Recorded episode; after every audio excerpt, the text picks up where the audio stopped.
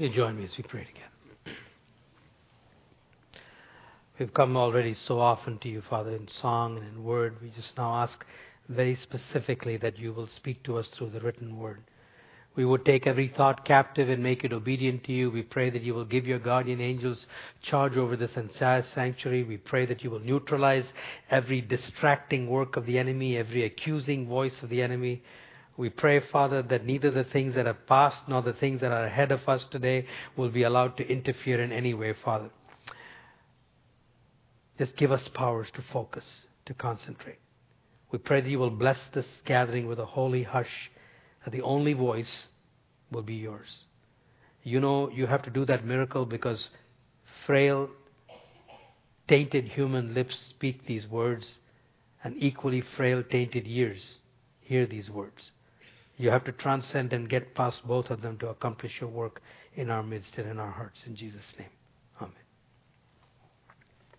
Last week, as we began our summer study of the book of Psalms, Pastor Stevens walked you through a, small psalm of just six verses, but which had significant uh, pertinence for those times in our life where we are crying out with that question, How long, O God? He encouraged us to, to use our emotions in our relationship with God, to pour out our hearts to Him, to plead with Him, to look upon us, and to act on our behalf. And then, in His timing and in His way, we would break through to, to that praise and affirmation of trust in Him as well. Today, I want to approach our study of Psalms from a completely different perspective. I want to engage our minds today. Rather than pour out our hearts to God, we're going to open our minds so He can pour His thoughts into our minds. And the reason for that is a single word perspective. Remember, Stevens reminded us last week that the, the, the, key, one of the keys to that transition from that anguished prayer to the affirmation of praise was a change in perspective that comes from God's Word. And I've discovered both in my own life and in attempting to share and pro, pro, um, encourage other people in this life of prayer that more than exhortations to pray, more than guidance on how to pray, perspective, more than anything else, encourages us to continue in this journey of prayer. And this, and I'm not going to look at one single psalm either. We're going to look at what, we're going to look at the first five psalms as a package, and I trust that together they will provide us some important perspective on prayer. So if, if you have your Bibles, open them with me to Psalm 1. If not, just follow me here on the overhead. And if you do, you will find that under the heading Psalms, before you even get to the first Psalm, is the title Book 1. These 150 Psalms are divided into five different books. Now, the interesting thing about this division is that they're not uniform. You don't have 30 Psalms in each division. Nor are they gathered around any particular topic, like all of the first book doesn't deal with one topic and the second book deal with another. There is no theological progression except the first five and the last five, which we'll talk about today. So why did the uh, editors who put this book together, these Psalms in their final form that we have them, why did they divide it this way? Well, it's, it's, it's compelling because for the Hebrew, the biblical mind, there is one other mention of five that will immediately come to mind, and that is the Pentateuch. The, it's even called the Pentateuch, the first five books of the Bible. Genesis to Deuteronomy, for in them God speaks. And so when they arrange the book of prayers into a group of five books, it's hard to escape the intention that they intended by the very arrangement to teach us that prayer is our response to what God has spoken to us. That in the Pentateuch, in the Torah, God speaks to us and we speak back to Him. Prayer, as I've said to you before, for this and many other reasons, is not so much initiating speech as much as responsive or answering speech. This is further emphasized by the focus on the first psalm. As many of us know, Psalm 1 talks about the blessedness of the man who delights in the law of the Lord and who meditates day and night in the law of God. Now, why in an introduction to a collection of prayers is the focus being put on God's Word? Again, the connection is inescapable. It is because it is the Word of God that first of all paints a picture of who this God is to whom we are praying, so that our prayers may be prayers that are rooted in the nature of God. But even more important, I think, it is to reinforce what the arrangement itself reinforces that prayer is our response to God's Word. So we meditate first on the Word of God to hear Him speak to us so we can speak back to Him. Like all speech, divine speech also initiates and requires a response. The other interesting thing about the arrangement into these five books is that even though they're intended to correspond to the first five books of the Bible, there is no rigorous one-to-one correspondence. In other words, the first book of the Psalms doesn't correspond to Genesis, the second book corresponds, that doesn't happen either. What that says to us is that while prayer is intended to be responding to God, it is not some kind of rote, formulaic, mechanical, structured approach that every single Christian has to follow. Uh, the best illustration for this is in my own home. Sham and I both read through the same portions of the Bible every year. Uh, and for both of us, it has become initiating speech that we respond to. And often at the end of the day, we'll talk about the passages of Scripture that we read. And I'm, I'm never ceased to be amazed. I shouldn't be, but I never cease to be amazed at how it's almost always different portions of what we read that spoke to each one of us. And sometimes when even the same passage of Scripture has spoken to us, how we prayed in response to that is completely different. which again reinforces for us the fact that while the basic principle applies to everybody, that prayer is responsive speech, there's lots of room for flexibility and individual expression within that as well. All, all of that we find before we've even looked at one psalm. By the way, one of the things that this does is allows our prayers to be natural. Instead of talking at God, we actually converse with God. We know that from our own uh, human relationship. I mean, you've all had experiences where you've come back from some kind of a social setting or whatever and you've remarked to your spouse or to your friend or whatever, boy, so and so talked a lot, didn't they? I couldn't get a word in edgewise. And what happens in those situations is that you don't come away with any deeper knowledge of the person. You don't really have the kind of interaction that sticks with you or that transforms you in some way. You feel talked at.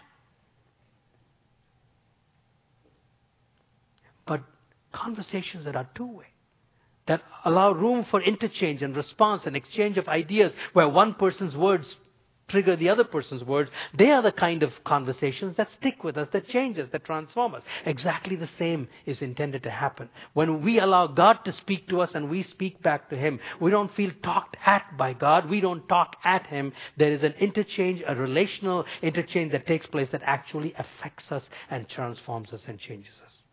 The other thing that this does is it expands our vocabulary of prayer. Again, in an actual human conversation, we might say something like this. I might say, well, Shannon, you said, you're saying this to me today, but two weeks ago you said this. How come? It can be an argumentative response or a puzzle response. Or I might say to her, hey, I now understand what you said two weeks ago. What you said today really helps. I now grow in my understanding. And my response is quite different. Exactly the same thing happens when we learn to pray in response to what God has shown to us in His Word. We might start off with Psalm 1 and we are conversing with Him and the Holy Spirit suddenly takes us to something else that God spoke in Isaiah or in Genesis or Romans and the conversations becomes much richer because of that.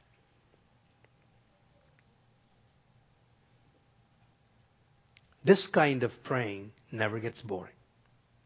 Now, I didn't say it doesn't get difficult. Because again, like in our normal conversations, superficial, easy conversations are seldom transforming in their effect in our lives. They're actually quite tiring. But the conversations that truly affect us are conversations that take a lot of effort often. They take an effort in listening. They take an effort in articulation. We make mistakes. We end up having conflicts. We have to go back and pick up the pieces once again. But it is those conversations out of which real change and transformation takes place. Exactly the same thing is true in our relationship with God. On the way back after the first service, uh, one mother came to me and she said, Boy, I was screaming at God this morning because of a particular situation where there was no response. Well, Stevens encouraged her to do that last weekend. But she went away blessed because she heard from God. Now, this is a skill that is to be learned like any other skill. We learn, we become good conversationalists by talking, by actually putting the effort to talk. You will become a good conversationalist with God as you actually begin to do this kind of thing. And so, for those of you who have struggled all your life with prayer, and prayer has never been this, this real, uh, meaningful two way conversation with God, You could do worse than just simply open the Bible to the Psalms, read the first Psalm out loud slowly, then go to Psalm 2 the next day, and then Psalm 3 the next day, and then by the time you get to June, start again, and you'll finish the whole year twice through with the Psalms. If you don't know how else to pray, that's a great, in fact, I think that's how you're supposed to learn to pray. Only do it slowly, so that as you read and voice the words, other thoughts will have room to rise up within you. And when they do, they just become fuel for prayer for God. Anything is legitimate so long as it's actual response to what God is saying to us. And if you need a little bit more help, many of you over the years have picked up this book that I wrote about 10 years ago called The Conquest of Inner Space. It's all about learning to pray through the Psalms. These are much more guided, and so if you want to do that, either pick it off from your bookshelf and read it again, or pick one copy up if you haven't had it. So there's our first perspective. Prayer is conversation with God that He initiates and that we respond to. Now let's stick with Psalm 1 for a minute. It begins by saying, Blessed. The very first word in the Psalms is blessed. And Psalm 2, which actually, together with Psalm 1, functions as an introduction to the whole Psalms, Psalm 2 ends with the word blessed. Verse 12 of Psalm 2 says, Blessed are all who take refuge in Him. So the two Psalms that are put together as an introduction to the whole Psalms begin and end with the word blessed. And so we need to understand what this blessedness is and how it functions. And most of us intuitively, or our initial response to defining or understanding blessedness is usually material prosperity. You know, we have a good home, our families are doing well, we've got health, things are moving along nicely. Oh, I'm a blessed man. Yes, you are. But really, that, that's too narrow an understanding. And in the biblical concept, blessedness goes way beyond that. It's hard to define in a single word, but let me just try and give you a sentence. The blessed man or woman in the Bible seems to be that man or that woman who is truly to be envied, truly to be emulated because the direct, because of the kind of people they are, the direction in which their lives are go, going, and what that says to us about the place of God in their lives. And have a, we have a beautiful image in Psalm 1 to paint that for us. He says, This blessed man or woman is like a tree planted by streams of water, which yields its fruit in season, whose leaf does not wither, and whatever he does prospers. Look at each of them. First of all, tree planted by streams of water, roots going down deep so there is nourishment that is independent of circumstances. Seasonal yielding, very appropriate yielding of fruit as the need and the situation demands. Leaf that does not wither, vitality, and whatever he does prospers. Productivity that does not destroy the individual. Now, would you envy such a man or a woman? I would. Would you envy a man or a woman whose roots go down so deep that independent of circumstances they feel nourished? Whose life is marked by a sense of vitality rather than mere existence? Who bring forth seasonal fruit. They always say what is appropriate to the situation, or most of the time, anyway and whose hard work doesn't destroy them but produces something. That man or woman is truly to be envied. That's the kind of blessedness that he's talking about. So that's the primary meaning of the word blessed. And by putting it right at the beginning, this image and this word, it reinforces to us that prayer is the way in which we enter into a life of true. This is how we become these kind of trees. I came across an unexpected illustration of this uh, Mark Buchanan, in his book Things Unseen, tells the story of a prisoner named Jason Richards. And this is a little excerpt from his life. He said, I hadn't been long in my sentence in prison, and I was very confused. I was carrying an awful lot of guilt. I was looking for answers. I read a lot. I read Buddhism, I read Islam. I started reading the Bible. And the more I read the scriptures, the more I became aware of God. I didn't believe in God. I was actually an atheist, or at least I thought I was. But I came to believe that God existed. And the more I became aware of God, the more I became aware that I was a sinner. And I got more and more desperate. Here was a man who was beginning to do Psalm 1. He was looking into the Word of God. Then one night, I opened my Bible at the first Psalm. I started reading. And when I got to Psalm 50 and 51, I realized that God would forgive me. I didn't know why Psalm 51 had been written then.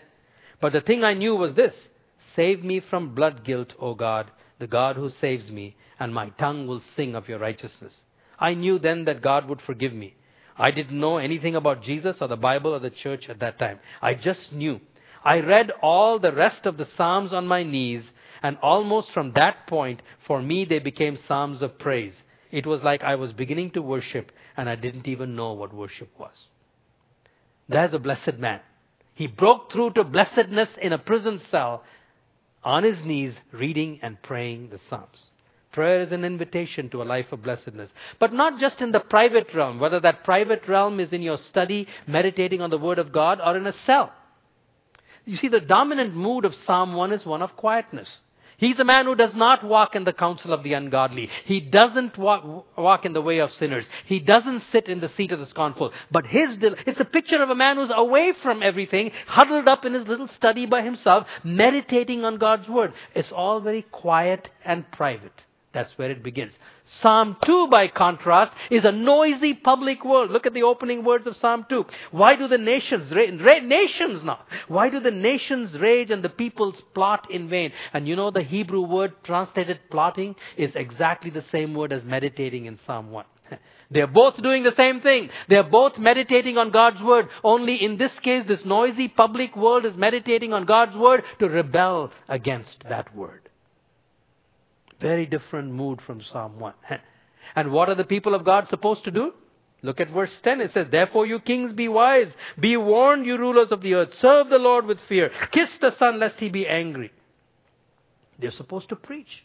They're supposed to proclaim this God. And the thing that sustains them is not meditating on a tree, but meditating on Messiah. Because right in the middle, verse 6 says, I have installed my king in Zion, my holy hill. You are my son. Today I have become your father. Their meditation on Messiah is now gives them power in the public realm. So you see, you put those two things together, Psalm 1 and Psalm 2. They are an invitation to a life of blessedness not just in the private realm, but also in the public realm. Not just in your home, but in your places of work. Not just in personal life, but in political life. In public life, private life. Quiet life, noisy life. Prayer is an entrance into a life of this kind of blessedness. This responsive speech to God. This meditating on the Word of God and this meditating on Jesus, the Messiah, that allows us to respond appropriately in both cases. And therefore, we become a people to be truly envied. Now, when we move to the third psalm, we find a title for the first time. Psalm 1 and Psalm 2 don't have any titles. Psalm 3, the title simply says, A Psalm of David. David, he's mentioned 960 times in the Old Testament and another 56 times in the New Testament. That's actually more than the number of times Jesus is mentioned, which is about 915 times. And when you look at the chapters, Abraham, the patriarch, gets 14 chapters. Joseph gets 14 chapters. Jacob gets 11 chapters. And David gets 66 chapters. Second only to Jesus. We know more about this man David than anybody else in the entire Bible. And a lot more. Not only do we know more about David's external life, we know a lot about David's internal life. 73 of the 150 Psalms are linked to David. And you don't know anything about a person's inner life as you do when you know their prayers. And so we know more about this man's public life and this private life than anybody else. Why? And by the way, why is that important to you and to me anyway? Uh, for the simple reason that David was not a prophet, he was not a priest, he was not a wise man. Those were the three religious categories in existence at the time of David prophets, priests, and wise men. In other words, David was you. He was a layman. He was a king. He was also you because he was a very busy layman. He had a king, he had a nation to govern. He had battles to fight. He had generals, prima donnas that were fighting with one another. He had to deal with all these people. Sometimes he just got so frustrated, didn't know what to do with Joab and Abishai and Abner and all these people, you know. He was a busy man. He was also a very imperfect man. He committed the sin of adultery and murder, and his whole family was messed up. Not one of his sons were walking with God of any kind. They even rebelled against him. So he was a layman, he was a busy layman, he was an ordinary, sinful, busy layman. And he also knew a lot of trouble in his life. If you'll notice this title, it says, The Psalm of David when he fled from his son Absalom. There are 13 such psalms that refer to specific details in the life of David, and every single reference is to trouble and trial and difficulty in his life. So you put it all together, what do you get? You get a man who was a layman, who was a busy layman, who was an ordinary sinful layman, who was a troubled layman, and yet he relentlessly pursued God from when life was messy, when life was glorious, and when life was in between those two stages. And so we need to add this that prayer is for busy, ordinary, troubled, and harassed people. Those are the four major excuses we make for not walking with God in life of prayer. I'm only ordinary layman. I'm too busy. I have too much trouble in my life, and there's all kinds of things harassing me. Welcome to the world of David. And he was a man who sought after God. So, prayer is conversation with God that he initiates and we respond to. It is an entrance to blessedness in the public realm and the private realm. And it is prayer, and prayer is for busy, ordinary, troubled, harassed people, meaning all of us in the real circumstances of life that we find ourselves in. But it is when we get to these next two Psalms 4 and 5 that I get to probably what, in addition to the first principle, has been the most sustaining force in prayer in my own life. And I want to get to it by asking a question. What would you say if I asked you, when does day begin? Most of us, certainly well schooled in Western thinking as we are, would probably say, well, when I get up. I won't ask you when that was today, but whenever you got up, your day began. That's when day begins because that's when I begin to do all the things I have to do that day. That's where Psalm 4 and Psalm 5 come in. They don't have time signatures in their titles, but there are time signatures in the content of the Psalms that tell you what the dominant time frame was. Psalm 4 says, for example, in verse 4, In your anger do not sin. When you are on your bed, search your heart and be silent. Verse 8 says, I will lie down and sleep in peace, for you alone, O Lord, make me dwell in safety. So Psalm 4 was probably a psalm, not exclusively, but probably a psalm meant for the evening, the end of the day. Psalm 5 is unmistakably a morning psalm, for in verse 3 it says, Morning by morning, O Lord, you hear my voice. Morning by morning, I lay my request before you and wait in expectation for you. So Psalm 4 is an evening psalm and Psalm 5 is a morning psalm. But here's the question. If you and I were editing that book of the prayers, which one would we have put first? Almost certainly we would have put the morning prayer first and the evening prayer second. Why? Because we get up in the morning, we pray. Morning prayer should be first. We go to bed at night. That's the end of the day. We put evening prayer. Why does the psalmist put evening prayer before morning prayer? Even that's not accidental because they think biblically, not the way you and I think. And biblical thinking in turn, in terms of time, goes all the way back to Genesis 1. And in Genesis 1, you remember how God describes each day that He created after He finished each day? Morning and evening, day 1? No? Evening and morning, day 1. Evening and morning. Why? We wouldn't have written that. We would have written morning and evening, day 1. Biblical days started in the evening and finished in the day. This is reinforced by one other important factor. When were Adam and Eve created? Day six. And it says God finished. The apex of his work was finished. And man was given an important task. Eh, Adam and Eve were given a task to rule and subdue creation. I mean, talk about the massiveness of the task. And so what did they get to do on day one? Their day one, which was day seven? Nothing. He said Sabbath. Down tools. I've got this huge work for you to do, but guess what? Before you do anything, you do nothing. Because the biblical rhythm is to move from sleep to wakefulness, from rest to work. Rest is not something we do to recover from a very hard week of work. Rest is what we do to move into a meaningful week of work. And by putting Psalm 4 and Psalm 5 together in that sequence, it is intended to drive home to us one more important principle that prayer is the means by which we learn to cease from our work and enter into God's work. Let me just, because this requires amplification, so you get a sense of it. Take sleep, for example. You know, we can break the Sabbath. Now, most of us do. But you really, unless you fill yourself with all kinds of stimulants, you're not going to avoid falling asleep. In fact, if you don't sleep, you will fall asleep. And Eugene Peterson said many years ago in a sentence that I've never forgotten sleep is God's method for getting us out of the way so he can do his work without interference from us. When we fall asleep, we stop working. So God is at work. Which means when we awake, we awaken into a day where God has been at work while we have been sleeping. Work is not something we have to initiate at the beginning of each day. We enter into work that has already been prepared for us. I think this is what Ephesians means when it says, For we are His workmanship, created in Jesus Christ to good work that God has prepared beforehand. It's not just a predestination thing, it's as much, as much an everyday thing where we are awakening into a world in which there are works for us to do that have been prepared for us. But this is how Jesus lived. When God became man and lived on earth, he lived in, in, in this principle. Look at John 5:17. My Father is always at work to this very day, and I too am working.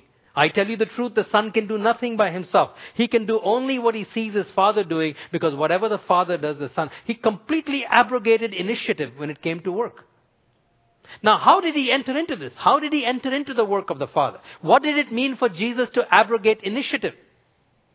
Mark's gospel tells us that unlike the other gospels, Mark's gospel doesn't begin in some distant past like John does or with a, or a detailed account of the nativity. Mark's gospel goes right into the Jesus in action. And the very first chapter of Mark describes a very busy day in the life of Jesus. Get up in the morning, preach in the synagogue, deliver a demon in the synagogue, um, then go and heal Peter's mother-in-law, and then heal a whole lot of other people that came, and then he went to sleep. While the disciples went to sleep with him and they woke up the next morning, they said, wow, there are all these people waiting to get healed. We're ready for another day of miracles. Where's Jesus? Couldn't find him. So they go looking for Jesus and they find him alone, praying. And the text says, long before daytime, he went to where he was praying. And they probably said, hey, they're all looking for you. I think that's what they said. Everybody's looking for you. Meaning all these people are waiting to get healed. And he said, uh-uh, I've got to go someplace else and preach today. Why? Because he got marching orders for that morning. He broke through to a sense of where the Father. Last night the Father was working, healing all these people. This morning that's not where the Father's at work. He's working in those places where you have to go and preach in the villages. It is by prayer that he entered into this rhythm of the Father's work.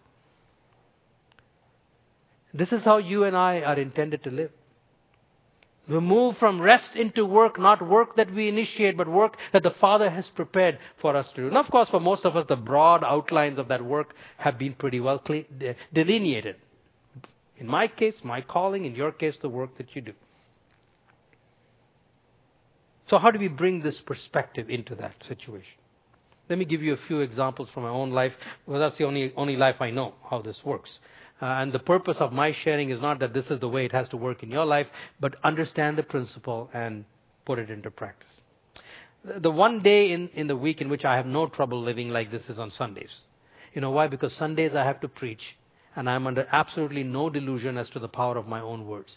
I know there is nothing that I can say that has any power to sway you, to move you, to change your hearts, to create desires. What I attempt to do through preaching is impossible for human beings to do. And so I have to, I have to count upon the work that God has already been doing in your life. To even get you here is God's work. to get me here is God's work. And so I have to move from rest to work and it's easy for me to do that on Sundays because I'm desperate. I dare not come into this pulpit thinking that my work will accomplish anything. I have to move into the Father's work. But the other days of the week are harder for me because of the sheer pressure of the amount of things that have to get done. This past Wednesday was one of those unusual days, and some days I feel it more than others. I've been away at assembly. I came back Tuesday was a whole long day of administration, getting caught up on emails, telephone conversations, staff meetings, all kinds of things like that. And so Wednesday was upon me, and uh, there's still a whole lot of things to get done. And, and I wanted to get going on the message. But on days like that, I'm reminded by Isaiah chapter. Uh, sorry, let me back up a bit. For Sundays, God gave me this portion of Scripture. Because again, you see, it's God's word that fuels that. The sovereign Lord has given me an instructed tongue to know the word that sustains the weary. He wakens me morning by morning. He wakens my ear to listen like one being taught. And the sovereign Lord has opened my ears. I mean, this is what I want. When I come on Sunday mornings, I want a word from God that sustains the weary. And where is it going to come from? It's going to come from the sovereign Lord. And when I get up in the morning, He has awakened me most of all to listen to Him. So verses like this sustain me. As I said, Sundays are easy. What do I do on the kind of Wednesdays I had this past week? That's when Isaiah 55 chapter 2, verse 2 helps me. Why do you spend your money on what is not bread and your labor on what does not satisfy? Come, listen to me, hear me, that your soul may live. And I need to be reminded whatever work has to be done that day has to be God's work. I have to enter into work that He's already done. I have to breathe His life into the work that is stretched out before me. And that's where Psalm 5 has become increasingly helpful. Morning prayer begins by saying, In the morning, O Lord, you hear my voice. In the morning, I lay my request before you and wait in expectation. And some days I take a longer time on this than others. But basically, what, i what I'm beginning to do much more often than before is to actually rehearse every single appointment I have that day before God. It may be a premarital counseling appointment. It may be a discipling appointment. It may be a one-on-one meeting with a staff member. It may be a board meeting. It may be a staff meeting. It may be hospitality ministries in our home at the end of the day.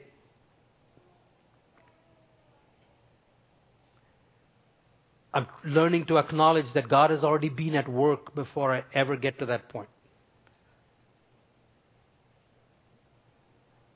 And so I just spread out the stuff of those meetings before God. And the psalmist says, I'm going to watch. I'm going to watch you show up. I'm going to watch what you're going to do that day. And you know, I, I remember one particular day recently where, uh, where this was very urgent in my heart. Where I felt I needed it. So I spent pretty well the whole morning in my prayer time doing that. And uh, it was just amazing that day. God doesn't always show up that concretely, but this day He did on three different such meetings I had lined up for that day one particular one was uh, a, a, pastor that I started doing some mentoring with when he was on uh, mm, studying at, at McMaster. I had been approached by their office. Well, when he finished, he was gone for a year, and he'd called me again, and said, I'd like to continue meeting with you. And this is part of our church's calling to, to do mentoring for other pastors and churches. So I was meeting with him, and uh, this one day I had just taken some time to just kind of lay all that before God. We didn't have any particular agenda for that day. And it was just amazing as we sat at uh, Mr. Sub having lunch and just talking. As the conversation unfolded and developed, uh, I was just amazed. I could never have planned an agenda like that. And, and at the end of that day, as we, a time as we prayed together, he said to me, I was so glad that I came here today. I mean, all glory go to God, you know, to God.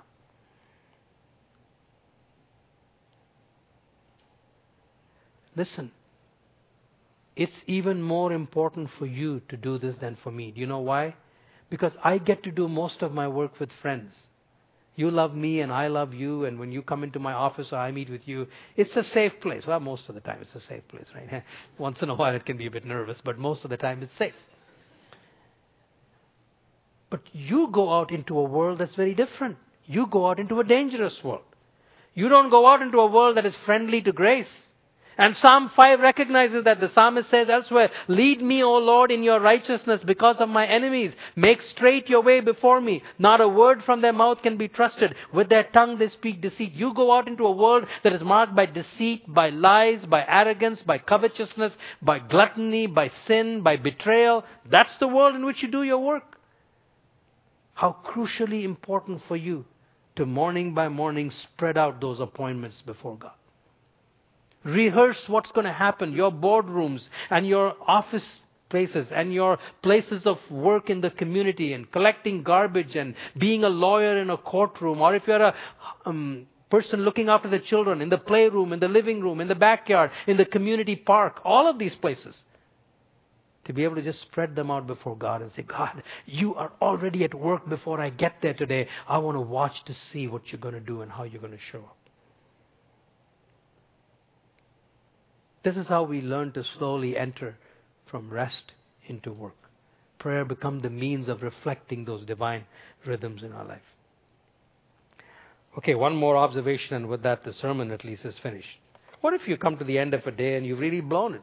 This hasn't been the way. You certainly didn't begin with morning prayer. You ended up initiating a whole lot of things without checking with God or praying about anything at all that happened. You said all the wrong things. Everything was, was messed up. And you come back and you're just not in a good frame of mind at all. you know what? Don't wait till tomorrow morning to start because when does day start? Day starts in the evening. It's time to make a fresh start now. That's where Psalm 4 comes in. And it gives you some guidelines on what to do. Psalm 4 verse 4 says, In your anger do not sin. You know that word anger there in the Hebrew language means trembling or shaking. In other words, this is even for those days when what has happened has left you shaking. Shaking in anger, shaking in frustration. Maybe someone shook a fist in your face. Maybe they made you tremble with the words they spoke to you that day. Or it's just irritation, frustration. There's agitation, fretting. We, we all know what days are like at the end of that day. So all he's saying is, don't sin. And the way you don't sin in your anger, he says, search your hearts and be silent. Now we'll turn the focus inward. Take all the stuff that happened outside and now begin to look inside. And, and the word, when I, when I focus on the words be silent, basically God translated says, don't try to fix anything. Don't fashion in your mind what you're going to say to this person, what letter you have to write. You know, all those internal conversations we have with ourselves that we play over and over and over again. Don't do it. Just be silent. And then it says, I love this, offer. Offer the sacrifices to God. What are you going to offer to God? All this stuff. Offer to Him the stuff of that messy day. Eugene Peterson, in his book on the Psalms, says, God works with our offerings, not our perfections. Let me say that to you again. God works with our offerings, not our perfections. So give Him the imperfect stuff of that day. And then it says, trust in Him. Trust in Him to do what? Trust in Him to work with those imperfect offerings and make of them something that He wants to do. Basically, it's sleep time, right? You're getting out of the way. He said, Here, this is all yours. I blew it, but it's all yours. And what am I going to get back in return? I will lie down and sleep in peace, for you alone, O Lord, make me. So give up all of this stuff. You don't have to fix it. And he said, You go to sleep instead. And just tell him, tell him, I'm getting out of the way now. I can't mess it up anymore for the next eight or ten hours. So you can do your perfect work. And then when you get up the next morning, you trust in him and say, Now it's morning prayer. Now I'm entering into the world that he has been at work. What has he been doing with all the stuff that I did yesterday? Nothing is outside the purvey of God's sovereignty to accomplish his purpose if we will yield it up to him like this. Not too long ago, I had occasion to have to do exactly this because I was feeling not anger, but I was feeling a whole lot of agitation. God brought this to mind, it was just absolutely amazing. Within the five minutes it took me to do this, I was already beginning to know peace. And by the next morning, it was like a new day. You know? So day begins at night, not in the morning. So here they are. Prayer is conversation with God that He initiates and we respond to. It is an entrance into blessedness in the private and the public realm of life. It is for busy, ordinary, troubled, and harassed people, not for the super special saints.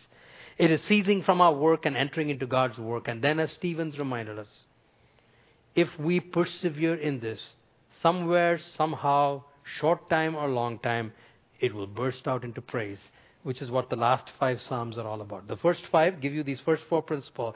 The last five Psalms are one uninterrupted, increasing crescendo of hallelujahs.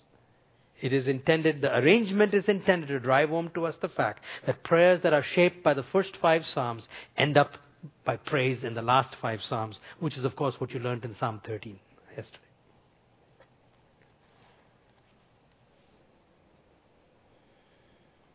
You know, as I thought of our blessing, I was struck by the fact that uh, from the opening to the end, we, we saw God's creativity in our congregation. The song that Simon sang at the very beginning for Here on Time, Michelle uh, Lorimer wrote that from Psalm 63 and Psalm 65. Uh, this day, the song we sang at the beginning was written by Alison Norris, who worshipped in our church.